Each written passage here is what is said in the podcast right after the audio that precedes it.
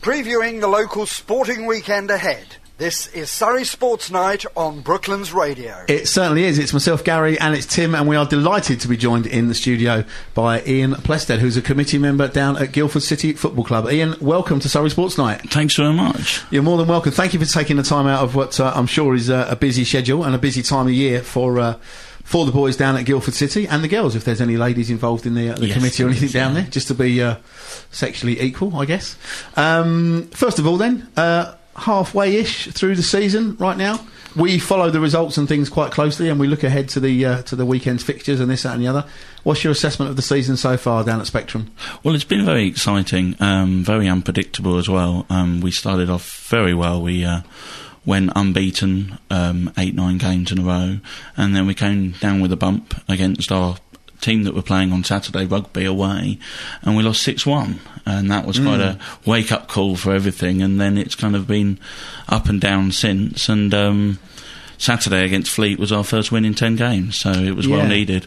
Yeah, we've noticed that, and we, we've said at the end of every sort of last time out when we, you know, like you've just heard, we round up the results from the last seven days.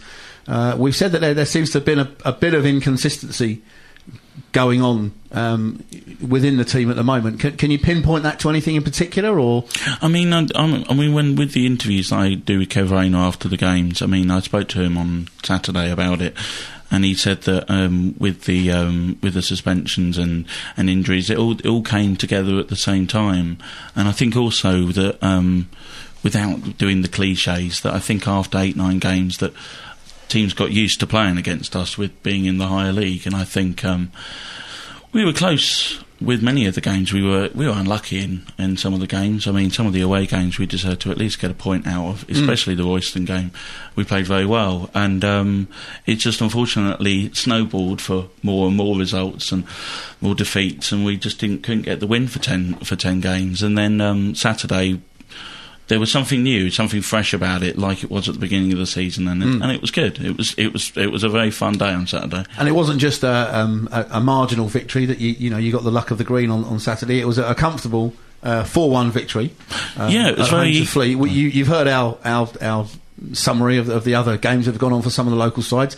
Just give us a rundown on, on how the game went on Saturday. Yeah, um, started off uh, very well. We, we scored uh, early on in the uh, first half. Um, Scott Todd, um, uh, uh, nicknamed Sweeney Todd, after the uh, supporters group. Then Fleet equalised from a handball penalty, and then right in half time, Dan Moody scored a second goal just before half time. And then in the second half, um, we got a, another two penalties, um, and um, we scored one of them. And um, Joel Hughes uh, followed up one that he missed, but he uh, slotted it past the keeper. But I mean, we, we could have gone and got another fifth goal, but it was very equal in the first half. Could have gone either way. But I think the goal just before half time really did, uh, by Dan Moody, really uh, did uh, put us forward for the second half. Yeah, yeah. Uh, and then this uh, this coming Saturday, as we said in the, uh, the the look ahead to this weekend's fixtures, you're hosting uh, Rugby Town. Um, Yeah, rugby, uh, Who- for the, the- which is Six Nations, isn't it, this weekend? Yeah, that's well? right, So, yeah. Yes, so ru- very good. rugby all round, really. Quite So, appropriate, yeah. Um, but you, you say that um, they gave you a bit of a thumping in the reverse fixture. Yes, it's it's a bit strange because when we went up there, we were top. We, we hadn't lost. Yeah. And they were sixth or seventh. Okay. Totally reversed now. That we're seventh at the moment, and um, and rugby went top on Tuesday. Did they? So um, it's going to be it's going to be an interesting and tough game. So they're they're clearly on a, a, a decent run. Then has, Yeah. has that sort of started from when they when they beat you? They, Yeah. They've marched their way up the table, and like you say, positions have now reversed. Yeah, very much so. Right. Um, them and Godalming are really vying for it, uh, but we we still want to. I think after the result.